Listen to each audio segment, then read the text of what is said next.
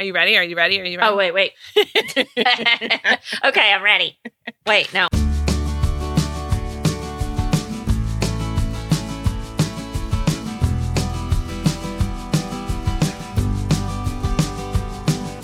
Welcome to Book Talk Etc., a podcast bound to grow your TBR.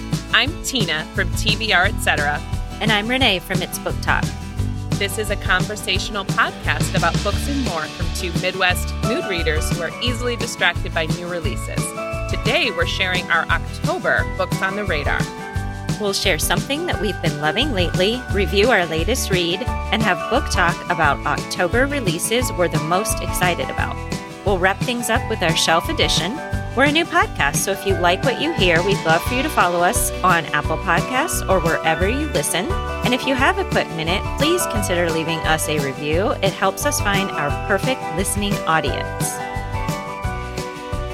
Hey, Tina. Hi, Renee. How are you? I am good. How about you? Good. I am settled in, ready to go. I was, of course, finishing my little script this morning deciding which books I want to choose. And I noticed something. I literally found this out five minutes ago. One of my picks for October has been pushed to November because I don't know if you've heard this, but there is a major backup with books being released and a lot of publication dates are being pushed because the Suez Canal, there's that, you know, the blockage. That's the reason. Mm-hmm. And printers are backed up because No all of the books from last year got pushed to this year because of COVID. Right. And apparently it's having it, it's having an effect and a lot of authors are being affected. So just a heads up, we're going to talk about books we think are going to come out in October, but it could be that they get pushed, but we will get them eventually. I- had the same thing. I mean, I had already messaged you that one of my picks Mhm. got bumped. So I was able, I picked another one and then found out the very depressing news about Don Winslow's book, which was one of my shelf editions that was coming out in September, got pushed all the way to the spring. Right. Yeah. Yeah, his book, City on Fire.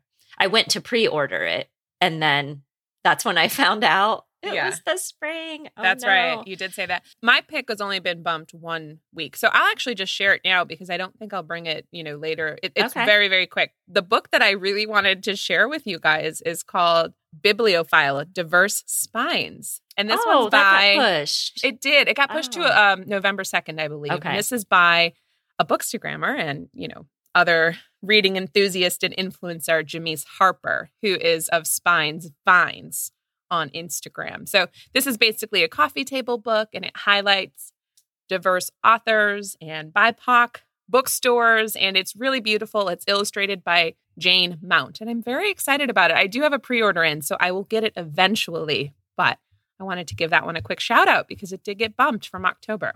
Okay, what was the title again? That one is Bibliophile Diverse Bibliophile. Spines. Yeah. Got And it. Yeah, I have seen that cover. It's really Mhm. nice. Mhm. It's really nice. Jane Mount has another one, just I think called Bibliophile. Came out probably uh, maybe two, three years ago. Same idea. Coffee table book, beautifully illustrated. So I'm super excited to get my hands on it whenever it is available. Yes, I'm going to get my pre order in for that. Thank you for reminding me. Absolutely. Yes.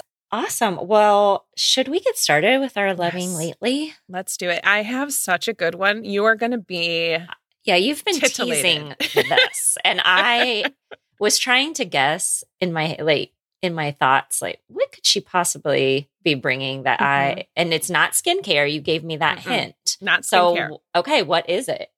My Loving Lately is a podcast, and it is called Bad Blood, the final chapter. And this is by John Carreyrou. So this might sound familiar. Mm-hmm. Bad Blood is a nonfiction book that came out several years ago. His book was Bad Blood Secrets and Lies in a Silicon Valley Startup. And that came out in 2018. And it's investigative journalism that broke open the case of Elizabeth Holmes and Theranos. So this podcast is an extension of this because she is now in court on trial. Essentially, she claimed that her company, Theranos, was able to administer a whole panel of tests from just a few drops of blood. But there's evidence to support that their machines never worked and they were using alternate machines to actually perform the tests. They raised millions upon millions of dollars and were able to con all of these influential people into investing in the company. And they also got big companies such as Walgreens on their side. Hmm. She was one of the youngest self made millionaires in the US, but now she is on trial for fraud. The trial itself began at the end of August, and this podcast expands on Carreyrou's book because he actually was one of the men to break open this case. Elizabeth Holmes is refusing to take a plea deal, as many people might do in her situation. So her this is going to trial. She is still denying that she did anything wrong, despite all of the evidence allegedly that is against her. So she had a business partner and a boyfriend named Sunny who was much older than her. And my prediction and the way the podcast kind of sets it up, it looks like they're likely going to try and blame it on him. And in one of the episodes, they read text messages that they were able to obtain between Elizabeth and this ex boyfriend, Sunny they are pretty damning, kind of shows that she knew what was going on. So this trial will probably go on a while. I am sure there will be more podcast episodes, but I really enjoyed it. I binged the four that were available at the time of this recording in an afternoon. So I definitely got sucked in. If you liked the book, absolutely listen to this podcast. Or if you have not read the book yet, I highly recommend it. I gave it five stars. If you like true crime and or investigative journalism, both of these would be a great pick for you. And this was the podcast Bad Blood, the final chapter. Oh, that is good. Yeah, I'm going to catch that only because I did try that book on audio. Mm-hmm. I probably got maybe an hour or two into it and I cannot remember why I stopped listening. I don't know if it just it just became maybe too much backstory. I'm not even mm. sure. I don't remember. But mm-hmm. you really like the book? Really like the book. I also listened to it and I thought it was very well done. Okay. I got sucked in. I like binged the heck out of that book. So I was very excited I mean, to get more from the story. I think most people really, really liked it mm-hmm. from all the reviews I remember. But this sounds like a good way to get updated on the information without mm-hmm. going and reading the book, maybe? Yeah. And there actually are full podcasts. If you don't want to read the full book, there's full podcasts that kind of go into the backstory of it. I can't remember the name of it. We can link it, but I did not listen to the podcast because I had read the book and it was so similar that I was like, I already know all of this. I didn't feel like I needed to hear it again. Same with the documentary on HBO about Elizabeth Holmes. I did not watch it because I knew most of it from Carreyrou's book. And I was so happy when I came across this podcast because I was like, wait a minute, somebody's scooping this guy's book. Like, what happened to John Carreyrou? And then I opened up the podcast. I'm like, oh, it's him. So that made me oh. happy. Okay. Well, let me ask you this quick since you have read the book. Mm-hmm. Do you think she would be not taking a plea deal because she's so full of herself, which I think, yeah, the, right, ego yeah. won't allow her, even though it's mm. probably going to blow up in her face, right? I think she's delusional enough to believe she hasn't done anything wrong. I think okay. she believes what she's telling herself. Okay.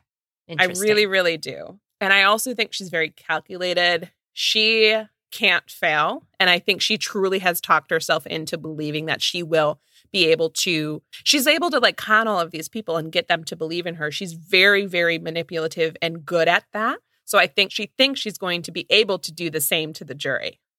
Okay got it. Is this televised? Did i see that? Could be. I would i don't know honestly. I imagine it would be right? But i'm not sure. Okay Maybe I, I did see it um, on the news, but I don't know if like the actual trial itself is okay. televised. That's probably what I keep seeing. Um, yes. Okay. that if you've seen one. her, you've if you've ever seen her, you know she's very like rem- memorable. She's blonde, very yes. big eyed, always with a red lip and a high neck turtleneck, a black turtleneck to evoke her idol Steve Steve Jobs. Jobs. I mm-hmm. remember that part. Mm-hmm. Yeah, and she was, talks with she... a very deep voice. I can't even do it but it was really funny when they were sharing the text messages. The actress that is reading the text messages does it in Elizabeth Holmes's voice. So it was oh. um, it was like parody almost, but that's how she talks. That like she affects this voice to kind of give herself more present. So I thought it that's so a, clever. Yeah. Isn't it crazy how also text messages that you mm-hmm. think oh. are gone and deleted, they're never gone and Nothing deleted. is gone. So, you know, keep that in mind. Right. But anyway, exactly. it's very juicy, okay. very, very juicy. What Good do you one. have? Good one. I have something very simple, yet also very useful. Okay. And it is called, or I should say, they are called Peace Out Puffy Under Eye Patches. Oh my gosh, I could use these right now. um, I definitely am going to put some of these on today. I should have already, but anyway, these you can get it at Sephora. I'm sure you can get. Now, actually, I think these are only available at Sephora. There's also a brand called Patchology. Same idea. And I think those are at Ulta.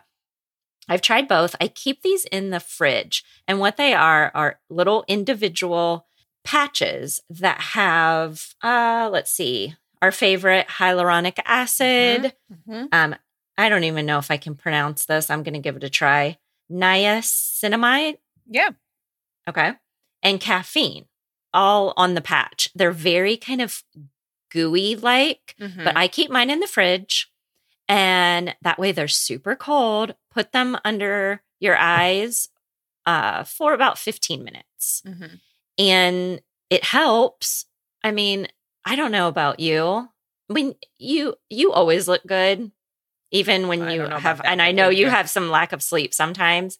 I mean, whether you're a mom or someone who doesn't sleep well, young kids, me, who are I mean, I'm I'm heading, I'm getting older. I don't even have young kids at home. I still don't sleep well. Mhm. So there's my eyes are always dark and puffy.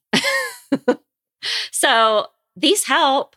They're better than nothing. And I think they're worth the price. I think these are about $25 Mhm. for six. So you get three three individual Got it. uses. Got it. They are vegan. They are without parabens. And I don't know. I like them. I think they're useful. And that's Peace Out Puffy Under Eye Patches. Love it. I, I had like a very inexpensive version that was reusable. So it was something you can toss in the fridge and it was just like a mini ice pack. But this sounds much Mm. Did they effective. stay? Did that stay on? well, I would lay down. Okay, and like lay down with, you know, Yeah. the little patches over my eyes. But yeah, these sound much more effective because they have that those good skincare ingredients. Right. them. And you don't rinse them off. Once you Right. take them off, you pat everything in, then you can put on your eye cream. Mhm. And yes, you don't have to lay down. You can walk around. Right, because they do what you need to to, do. Right. They stick to you. And there was something else I was going to mention about these. Oh, did I say the price point? They're about You did. 25 bucks. Okay. Mhm. Which is kind of pricey, but you know, it's something fast. And if you're going somewhere, you have like some reason to want to like do that extra step. Like I'd love that. Why not? Exactly.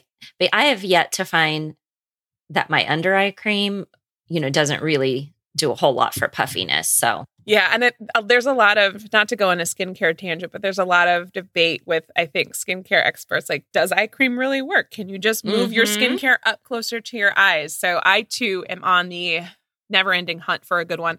I have a rec that I'll bring in a future episode that's okay. That's pretty good, but anyway, that's neither Yes. here nor there. right. And also, I know a lot of people use the jade roller. So, Yeah. if anyone, and I do have one, Mm-hmm. but uh, I don't know. I don't know if I've seen a big difference with that. And I don't know if maybe I have. You have to roll, roll, roll for Oh, an extended have- amount of time. Do I have which so I don't. many roller options. I will share them with you at some point. But you know the one that I have from Nurse Jamie. It's like a purple wand, and it has the little um, nubbins on them. And oh, you- okay, yes. I'm I'm showing Renee upward motions to roll out my face. I absolutely love this thing. It gets super cold, and obviously we can link to this as well. But I've used it on Instagram before because I love this dang thing. Similar idea. It doesn't have skincare. That's just more of a tool. Yours has like ac- extra skincare right. that helps that under area. Yes. Okay. Well, that's it for our Fabulous. living latelys. Well, thank you. What have you been reading lately? my latest read, as I am wont to do, I just finished it this morning, and it was "The Night She Disappeared" by Lisa Jewell. Oh, I can't wait to hear. Lisa Jewell is one of my all time favorite authors. And I know I've shared her books on the podcast before. So my anticipation for her latest was high. I think this came out just this week, which, anyway, it came out in the beginning of September. She generally comes out with a book a year, and they are always solid stories, in my opinion. In the night she disappeared, you have 19 year old Tallulah. She is a young mother in a relationship with the father of her child, Zach. They're trying to make things work, but they're young. They don't have a ton of money. They're young parents. And one night, she and Zach go out on a date and leave their baby with Tallulah's mother, Kim. They also happen to live with Kim while they're trying to get on their feet. Kim is totally for it and encourages the kids to have fun. But when the couple doesn't come home, she begins to panic naturally. Kim is calling around to Tallulah's friends, and no one knows where they went. Zach's mother doesn't seem to be all that concerned, and it's not until days later, when the couple still hasn't returned, that they begin to accept that something might have happened to them. They basically say, oh, they're young parents, they're wild and free. Maybe they just did a runner. And Kim is trying to tell the police and everybody, like, no, these parents are devoted to their child. They wouldn't have gone without a reason. Then you have another perspective that really kind of threw me for a loop. It's set two years later. The perspective is that of Sophie. Sophie is an author, and she is dating the head teacher of a nearby boarding school. And they are new to town. They move there for his job. And Sophie is taking a walk in the woods one day and finds a note fixed to a tree that says, Dig here. And then it takes off from there. All in all, I really, really liked this. I switched between audio and print, and I quite liked the audio. You know, we love British mm-hmm, narration, mm-hmm. and this was very well done. The story itself, too, felt very British to me from the accents to the boarding school setting to the countryside. I will say this is a slower burn that takes a little bit to build because, again, you have these two very disparate perspectives, and you're like, how are these folks going to come together? I personally got sucked in immediately, but I know I've heard from others that it is a little bit slower. So keep that in mind. I will say one timeline was slightly more interesting than the other, but I really loved how the author took what seemed to be these random people and melded them together to form a very cohesive story. And what I loved was she gives the reader enough clues so that you can try and solve the mystery of what happened to Tallulah and Zach. There were plenty of curveballs that I didn't see coming. I really enjoyed the ending. And honestly, this was my favorite book of hers since then she was gone in 2017. Okay. And I've read all of them since that. So this is up there. I mean, I have the recency bias, right? So mm-hmm. I'm like, I loved it, five stars. It's my favorite. so I may have to like take a step and think, okay, was this my favorite? But honestly, I liked this more than her previous three books. And I really liked those last three. So that says a lot for me. Mm-hmm. Highly recommended. And this was The Night She Disappeared by Lisa Jewell.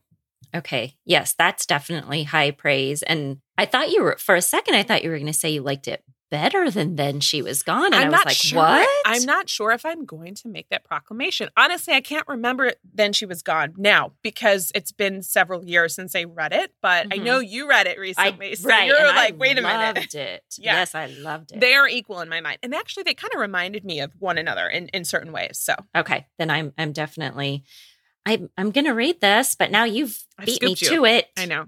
Uh, this happens every week. we we I mean, we do have this little bit of a struggle going on mm-hmm. as to we want to read a lot of the same books mm-hmm. and who's going to be able to bring it first. yeah. So okay, if you want it, one. you if you want it, you got to get on it. You know. Well, you know, I guess. Yeah, but I didn't know you were reading it. Well, tell me what your latest read is, and maybe I'll be jealous. Okay, my latest read was because I finished it. Fault Lines by Emily Itami. This is a debut. I love it.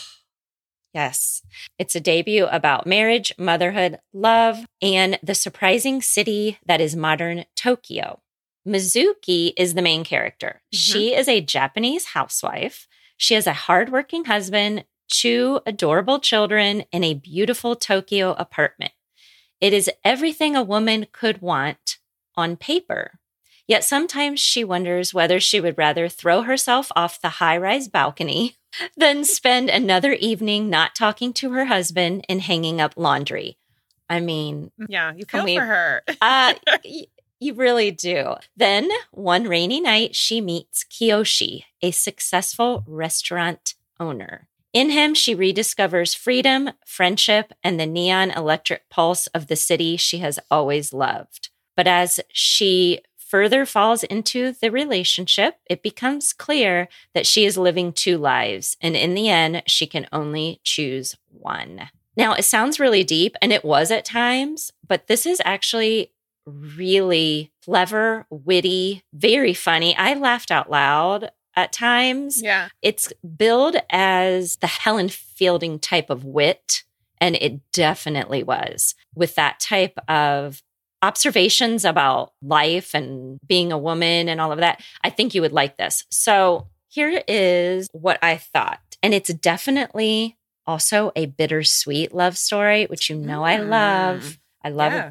I love a dilemma. I love when things are not cut and dry. Yeah. As far as how the relationship goes. So let me start with the fact that this was a fantastic debut.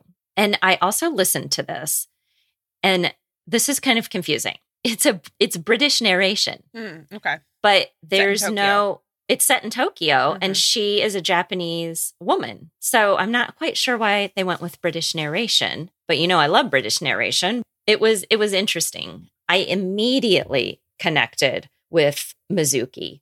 And I think as moms, I think if you are a mom, you will definitely connect with parts of her, especially in the beginning. Now, as the story went on, I connected less with her. and I can't go into a whole lot of detail about that. But I thought that the author really was able to draw on this character's wit and her ability to bring the reader, me, into her despair. I mean, she just wanted her husband to engage with her Hmm. And he he wasn't. Like he was always on his phone. I mean you could feel it. And her kids often drove her up the wall. It was funny but it was also very observant as far as motherhood goes. I thought it was pitch perfect the humor the wit and tokyo. Oh my gosh the setting. It was so good. It was so vivid. Mizuki narrates the entire story. Okay. So there were times in the middle I thought I could use a break. Could we shift perspectives a little? Yeah. I mean, that's okay. Now, I didn't always agree with where the story went. And so be aware if you have issues or you don't enjoy the possibility of an emotional and or physical affair and infidelity then you might be uncomfortable. Hmm. I mean, I was definitely uncomfortable, and I'm not saying that it happened, but there's possibility that it's, you know what I mean? That You the got the- possibility is there. It's in the- the synopsis. Yeah. The tension is there. and very much. I loved the themes. I loved what the author explored as far as marriage and motherhood and how she she Mizuki lost herself when she became a wife and a mother. Mhm. And that was unexpected and years go by and then she realizes she doesn't know who she is anymore. So, all in all, the more I even think about it, and I probably finished it, I don't know, five or six days ago, the more I like it. This would be a really good book club book, lots of discussion. I'm waiting to discuss it. I just need to find somebody. Who's also read it. right. So I keep I keep mentioning it on Instagram, hoping that someone's gonna like, say, I read it, let's talk about it. But anyway, that was Fault Lines by Emily Itami. that sounds so good. I definitely want to read this one too. So maybe I'll be your buddy. Well, no promises though, but maybe You know what? we could deep dive this one. we could deep dive this one. Okay. There's I'm a game. lot to there's a lot, A lot to uncover. to explore. I have been loving books about motherhood this year. Like that, I think if I were to look back at the books I've read in 2021, that'll be a major theme is motherhood books and well, in yes. all their many iterations. And you know, you haven't really got to some of the parts. I mean, she had this scene with her son, who's was he was four, I think, in the book. So definite, definite, you know, ahead of where you are with Lily. But the tantrum he threw Oh, on the in public in front of and the way that she felt and responded, uh, I've been there. Uh-huh. I've been there many times with having raised two boys and hmm I oh my I just felt it. I connected with it. I thought it was spot on as to how you like how you feel and what you try to do when you've got this kid throwing a complete fit. Like it was it was good. So yeah, hopefully this book gets a little bit more traction than Mhm. what I think it's it's getting right now.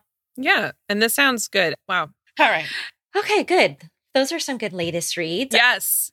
So for book talk today, we wanted to chat a little bit before we jump into our October books on the radar and talk about seasonal reading. Do we read differently in fall? Does the changing season dictate our reading preferences? For me, I find that I have the best intentions in fall to read all of the spooky books, but I usually don't get to it. I think it's almost the anticipation of, oh boy, it's going to be fall. We got the changing leaves. We've got all of the fall colors. Like, let me get some spooky books. And then once fall comes, it's so busy that I'm like, okay, what? it's, I'm reading whatever's in front of me because I can't keep up. I can see that. I do think I change my reading preferences for the fall and then for the winter, Mm-hmm. and not that much for the spring, and then definitely for the summer. Right. Okay. Well, also, we're in the Midwest, so we get changing seasons. Correct. That's a big thing. Mm-hmm. And so we do, I think, have more of an opportunity to think about seasonal reading. And I'd be curious to know if people in warmer climates, if you're in the South or in California, if you don't have changing seasons, do you still change your reading? That would be. Or why or why not?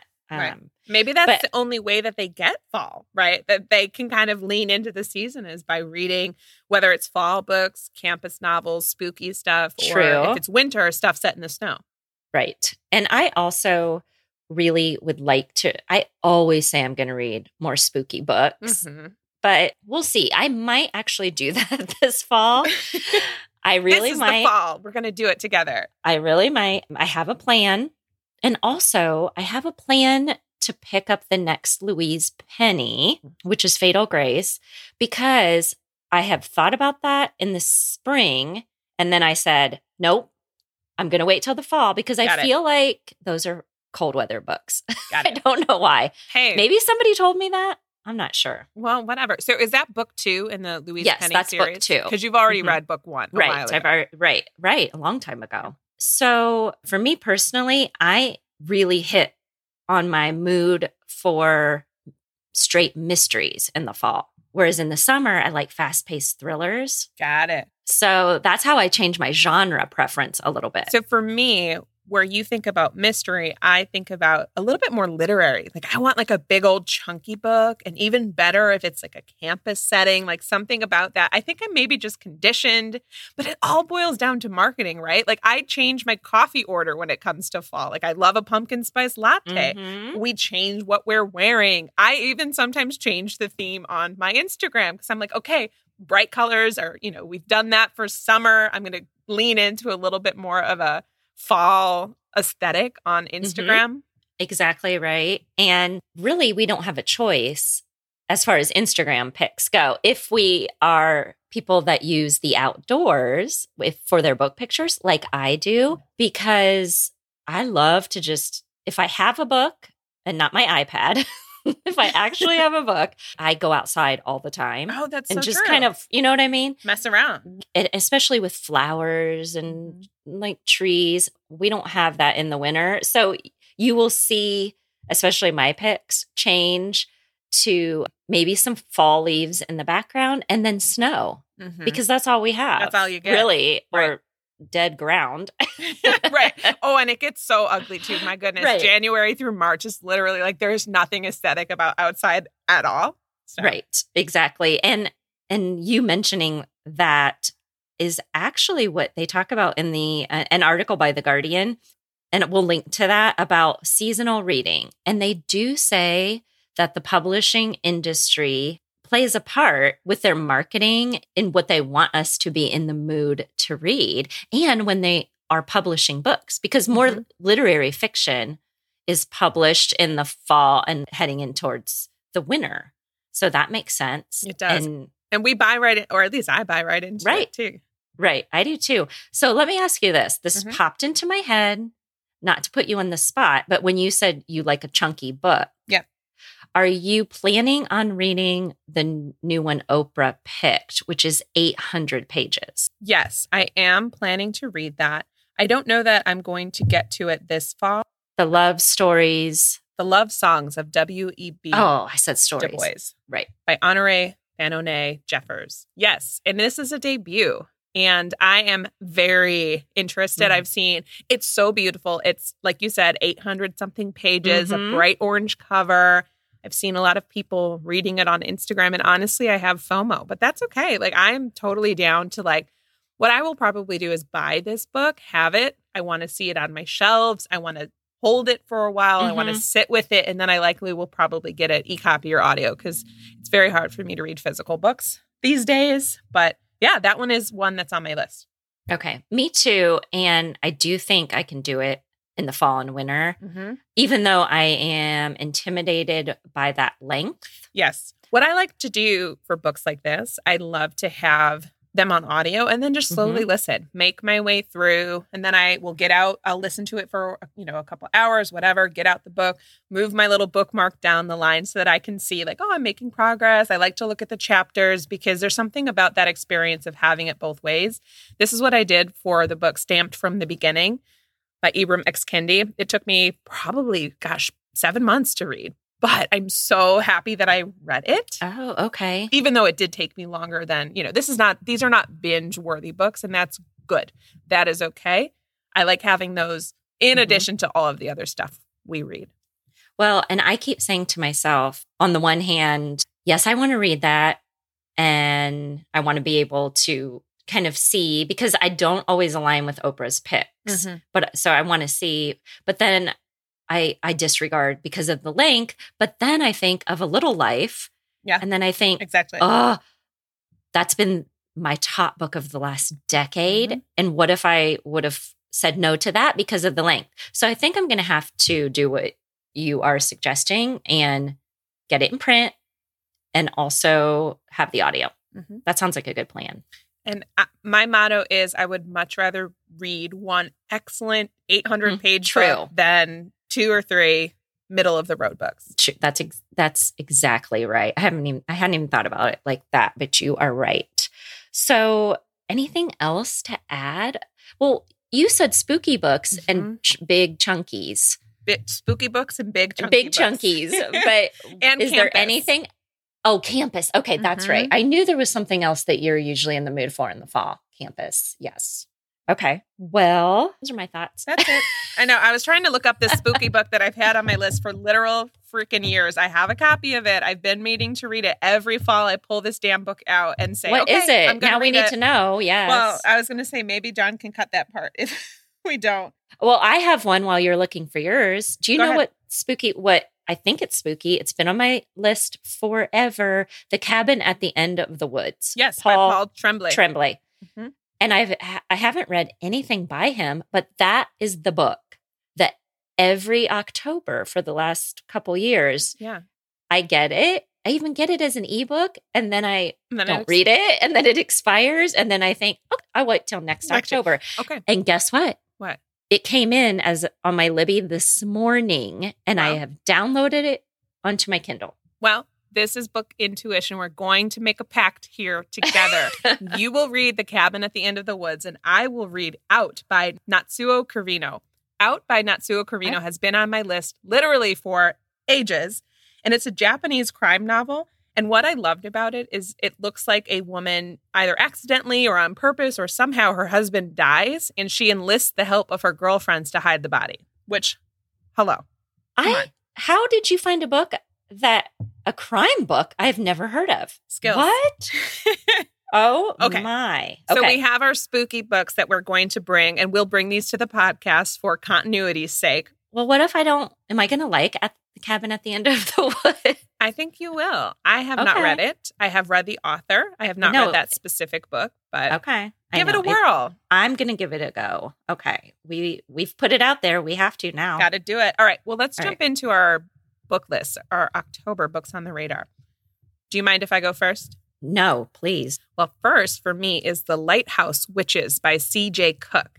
This one comes out on hmm. October 5th, and it caught my eye because it's being marketed as a gothic thriller. And I read that the author drew inspiration from Scotland's witch trials. So I said, okay, I have to know more. So in this book, you have Liv. She is a mother of three. and she's been commissioned to paint a mural in a 100 year old lighthouse on a remote Scottish island. She thinks it's a great opportunity for their family to start over, but when they get there, two of the girls go missing. So, of course, the family is frantic and they learn that there is a cave beneath the lighthouse and that it was once used as a prison for women being accused of witchcraft. The locals tell her stories about wildlings, which are supernatural beings who mimic human children, and they were said to be created by witches for revenge. The story flashes forward to 22 years later, and the remaining sister has been searching for her other two sisters for decades. Finally, she receives a call that one of them has been found, and initially she is ecstatic. However, the girl comes home and she's still seven years old which is the hmm. age she was when she vanished. The sister is obviously baffled, and although she has very few memories of her time on the island, she feels she has no choice but to return and to find out the truth of what's happening to her family. So you've got a little bit of a chilling gothic thriller. It draws on folklore. There's a little bit of supernatural, a little bit of horror. And again, what I loved is that it draws on little known history. And it's said to be an examination of mother daughter relationships. Sounded like the perfect October read to me. This is The Lighthouse Witches by CJ Cooke. Wow. You managed to bring something totally in my wheelhouse yeah. that I, in all of my research, didn't find. I don't know. I Good just, job. Isn't it funny the things that like maybe you saw it, but because I'm explaining it to you, you're like, oh yeah, this sounds good. I do that with books that you recommend. Like I feel like I've I, seen them before, but they don't come to the surface until you bring them or you tell okay. me about them. Yeah, that sounds really, really good. I have high hopes. And I've been reading so many books set in Scotland this year for some reason, and I keep them coming. I love it. Awesome. Okay, great. All right. My first book is The Book of Magic by Alice Hoffman. Comes yes. out October 5th which I do think October 5th is the big pub day for mm-hmm. October. I think so. And this is the final book in her practical magic series, I guess. And here I learned something. I did not know Alice Hoffman's books were were listed as fantasy in the mm. fantasy genre. I guess I always thought hist- I don't know why I thought historical fiction because they're not true. they're they're witches. I know. I don't know okay. Anyway, I learned something. I'm very excited. So, this one is about the Owens family, and they have been cursed in matters of love for over 300 years. But all of that is about to change. The novel begins in a library, our favorite place, yep. the best place for a story to be conjured, when beloved Aunt Jet Owens hears the Death Watch beetle and knows she has only seven days to live. Jet is not the only one in danger. The curse is already at work. Oh, man, I, that makes me sad when I read that because I know you haven't read the other books yet. Just the first one, but okay. I hope to this fall. Okay. The Death Watch beetle is not a good sign.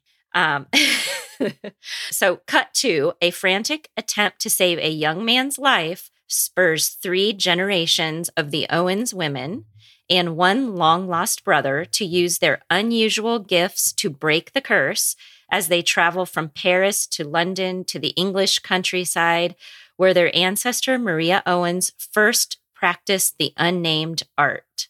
Ooh. The younger gen, yeah, the younger generation discovers secrets that have been hidden from them in matters of both magic and love by Sally, their fiercely protective mother. So it goes on to say a little bit more about the kids and Aunt Franny. She is going to also be in the story.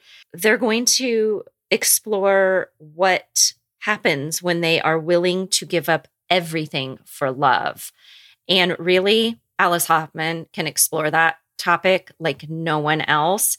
Also, there is a breathtaking conclusion that mm. celebrates mothers and daughters, sisters and brothers, and anyone who has ever been in love. Okay.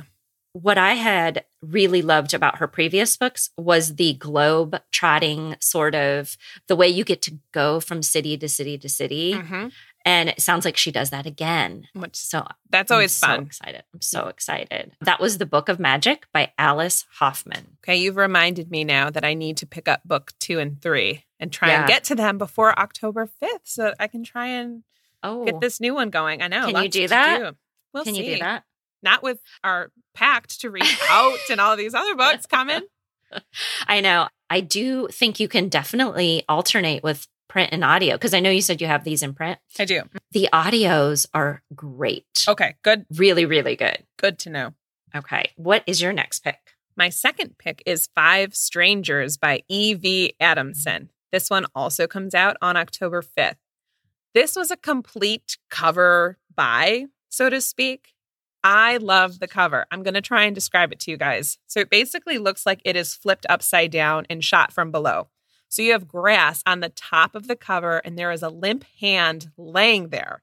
And the bottom of the cover is the sun. So very, very eye catching. And this is said to be a gripping new thriller about secrets, obsession, and lies. It takes place in London's Hampstead Heath, a park with nature and city views.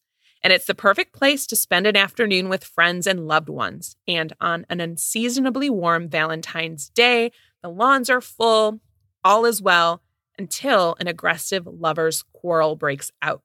There are witnesses everywhere, and they hear shouts traded back and forth and watch helplessly as the violence escalates to murder and then suicide. And as you can imagine, the bystanders are absolutely shaken.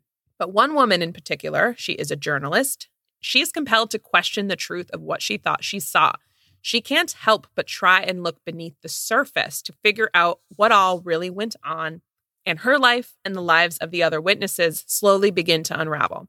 Soon, one thing becomes clear the crime that they witnessed was more terrible and twisted than they ever could have imagined. So, we will see how my judging a book by its cover turns out. This is Five Strangers by E.V. Adamson.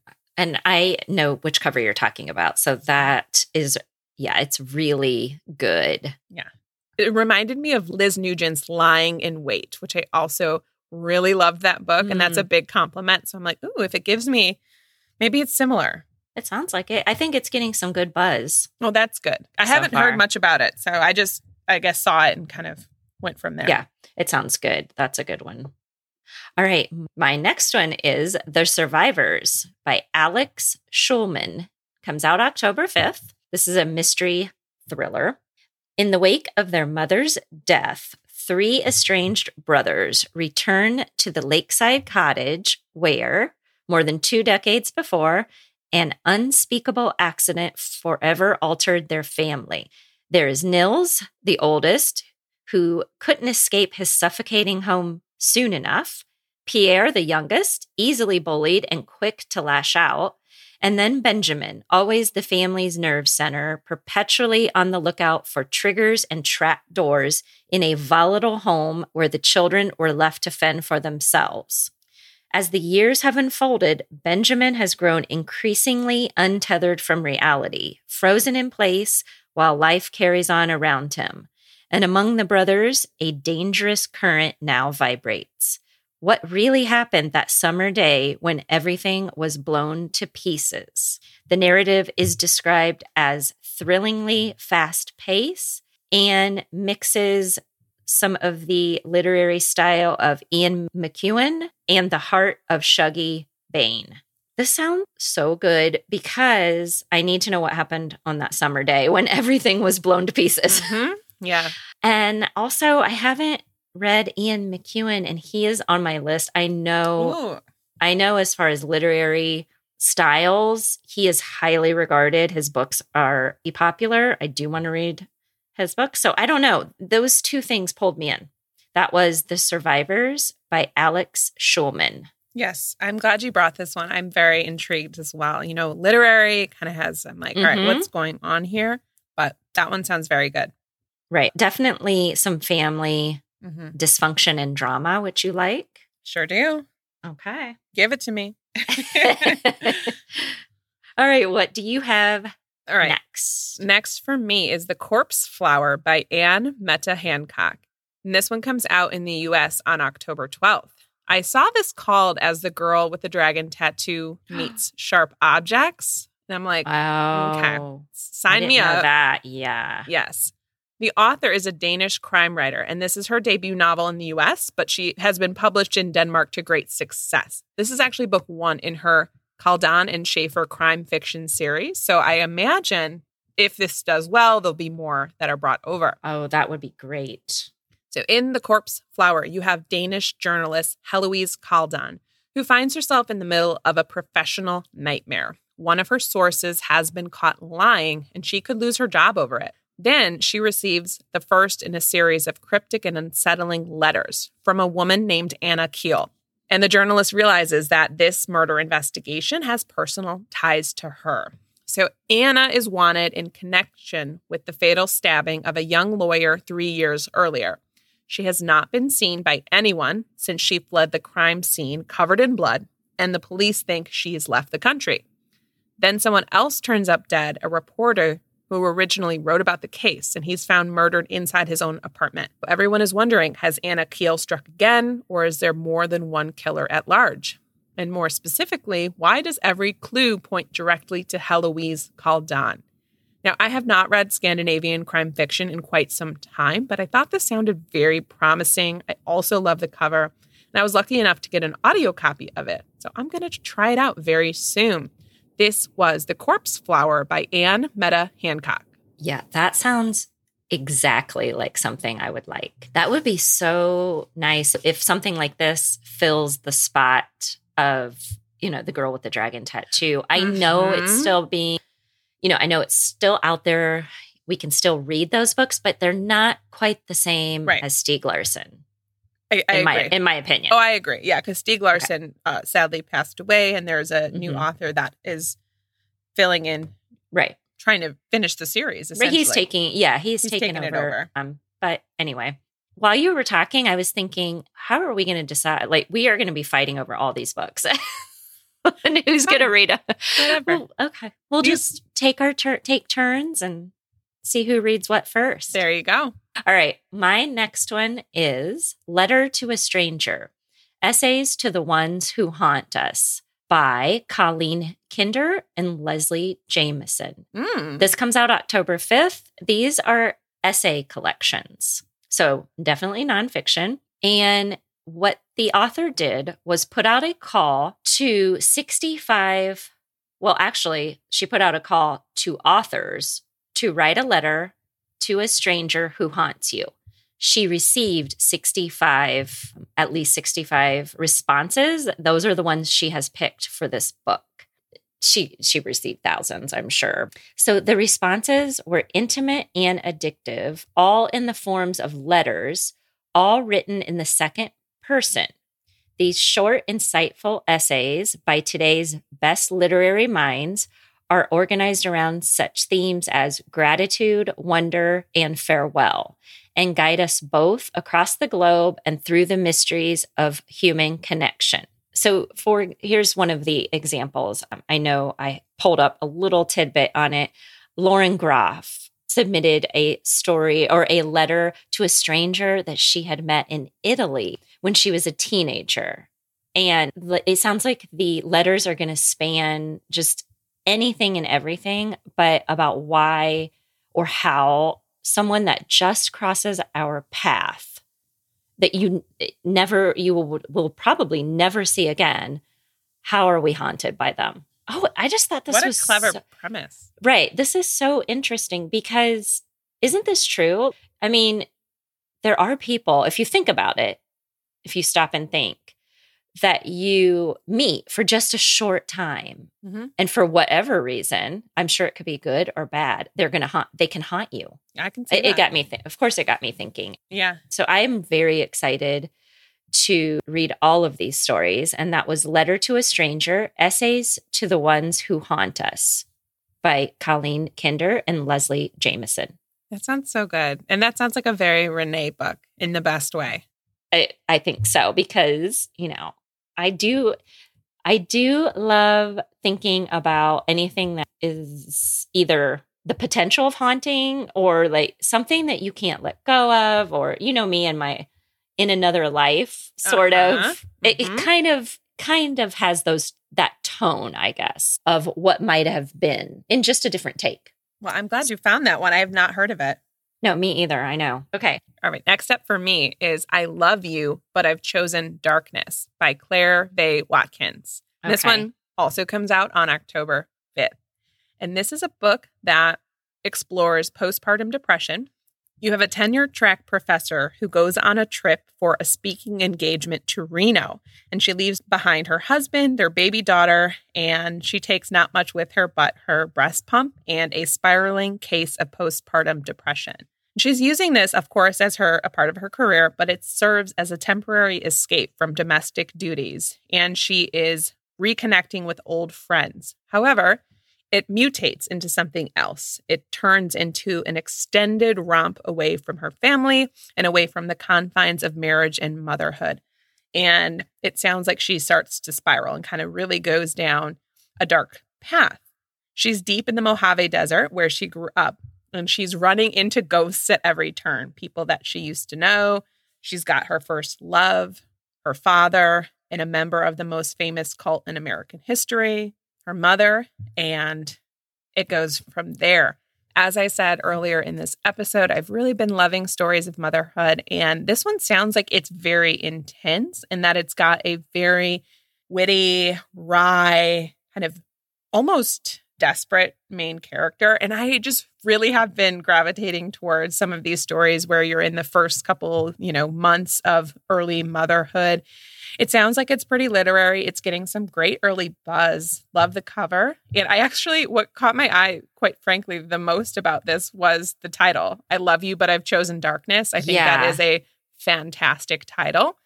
So I'm excited to see what this brings. It's it also said that it's darkly funny, which can go either way. But wow. when darkly funny is done well, it's some of my favorite. So I'm excited to try it out. This is I Love You, but I've chosen Darkness by Claire Vaye Watkins. Yeah, that's a great title. So we'll see what it brings. Yeah, I'm I, am i am going to wait for your thoughts on that one. But that could be really different than some of the other books that involve postpartum mm-hmm. depression and mothers grappling with that because none of those were darkly funny. Right. Right. Well, I, I mean, this is a different take. I thought When I Ran Away was darkly funny when she, some of the things that she does by Ilona well, Bannister. You're right. Mm-hmm. I loved that book. And so that's what reminded, they reminded me of each other. So I'm ho- hopefully I'm right. Okay. Good. Well, my last pick is We Are Not Like Them by Christine Pride and Jo Piazza. Comes out October 5th. Okay, I think all my books came out October. That's all right. Well, those what are you going to do? Yeah. It, it's a popular day.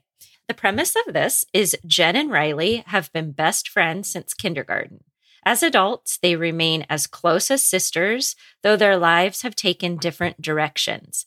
Jen married young and, after years of trying, is finally pregnant.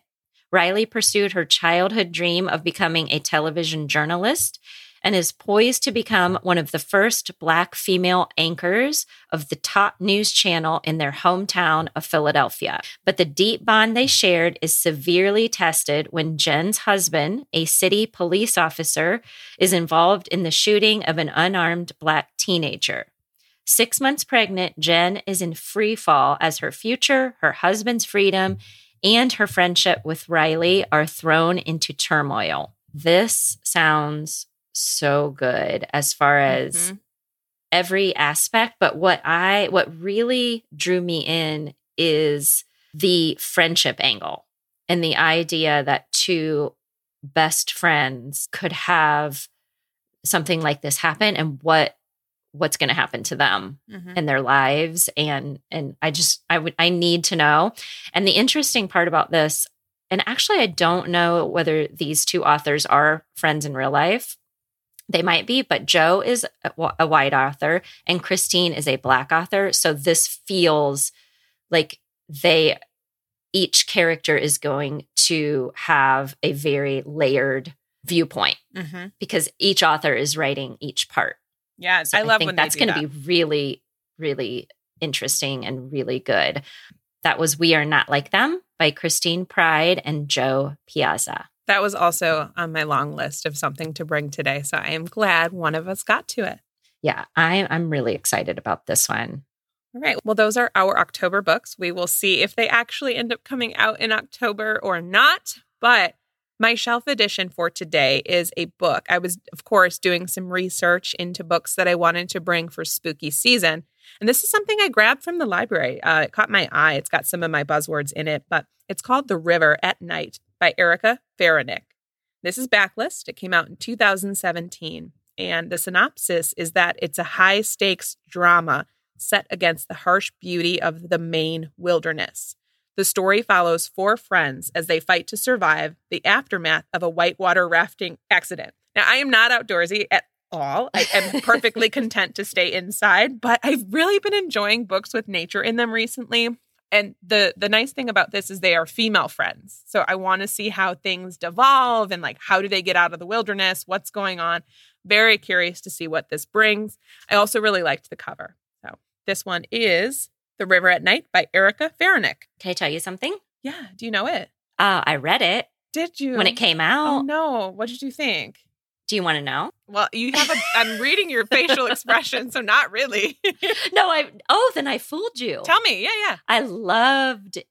Oh, for real? Oh, Oh, I'm so Yes, for glad. real. oh, I'm so glad. Honestly, the look on your face. I was trying like, to keep you oh, in no. suspense, and You I got don't. me. And I'm not going to tell you anything else. This is one of those books where, when you read it, you remember what was going on and where you were. Come Only on. because I, I'm not lying. I think I may have read this. I know it was right when it came out, but I remember because we had to go to Darren's company's Christmas party. Uh-huh. And I remember I could not put this down. And we were late and he was not happy. But I Oh my gosh. and I didn't get ready on time. I was and I and I kept thinking in my like, I don't even care. Like I should go get Oh. ready. And I'm telling you, oh, it that's is so one fun. of the it was just the best reading experience. I just I could not put this book down. Oh, I'm So so that's- so that is- glad.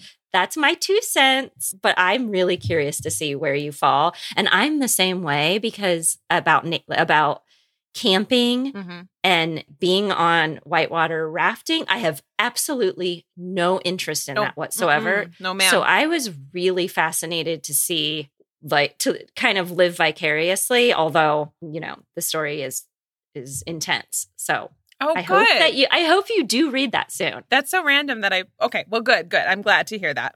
yes All right. okay What's your shelf edition? My shelf edition is a future release and it comes out January 18th of 2022 and it is The End of Getting Lost by Robin Kirman. And this is billed as a psychologically suspenseful, cunning love story following a young dancer unable to recall the past year of her life after suffering a head injury on her honeymoon, revealing an intimate portrait of love's powers as well as its dangers. Okay, here's what got me. The year is 1996, a time before cell phones, status updates, and location tags. I love it. When you could still travel to a remote corner of the world and disappear if you chose to do so. This is where we meet Gina and Duncan, a young artistic couple madly in love traveling around Europe on a romantic adventure. It's a time both thrilling and dizzying for Gina, whose memories are hazy following a head injury, and the growing sense that the man at her side, her one companion on this strange continent, is keeping secrets from her. And really, I'm just going to leave it there. I love everything about that synopsis and like you said you you've been kind of into books set in nature. I have been really drawn to books set before cell phones. Yes. you know what I mean? that That is it's weirdly specific to say that, Mhm. but I am loving some of these. I'm even going to say old, old school stories Yeah. about any events and like put us in the story, and we don't need to worry about technology and Mhm. cell phones. And the plot doesn't have to, we don't have to like pick it apart because, oh, well, if they just use their cell phone. I just love the fact that we're going back to a time before that. When you said that as a part of the synopsis, I was like, oh, yep, that, I know that pinged Okay. your pinged your interest. Yes, for sure. And the title of that again was The End of Getting Lost by Robin Kirman, That sounds Comes excellent. January 18th. That's it for today. We thank you for spending a part of your day with us. Links to all the books mentioned can be found in the show notes. If you enjoyed today's episode, you can help us out by following us wherever you listen and by leaving a review on Apple Podcasts. It helps us get our podcast out to new listeners and grows our audience. And don't forget, if you are interested in exclusive bonus content like mini episodes, our newsletter, and closed Facebook group, please consider supporting us for $5 a month on Patreon. Feedback and questions about the show can be sent to booktalketc at gmail.com. You can also connect with us both at Book Talk Etc. on Instagram, Tina at TBR etc., and me, Renee, at It's Book Talk. Talk to you next week. In the meantime, remember Everything's better with books. Uh, do you have like another 10, 15 minutes? Yeah, I just need to. I'll, I'll pop out and go to the bathroom. Well, I allow, I'll allow that.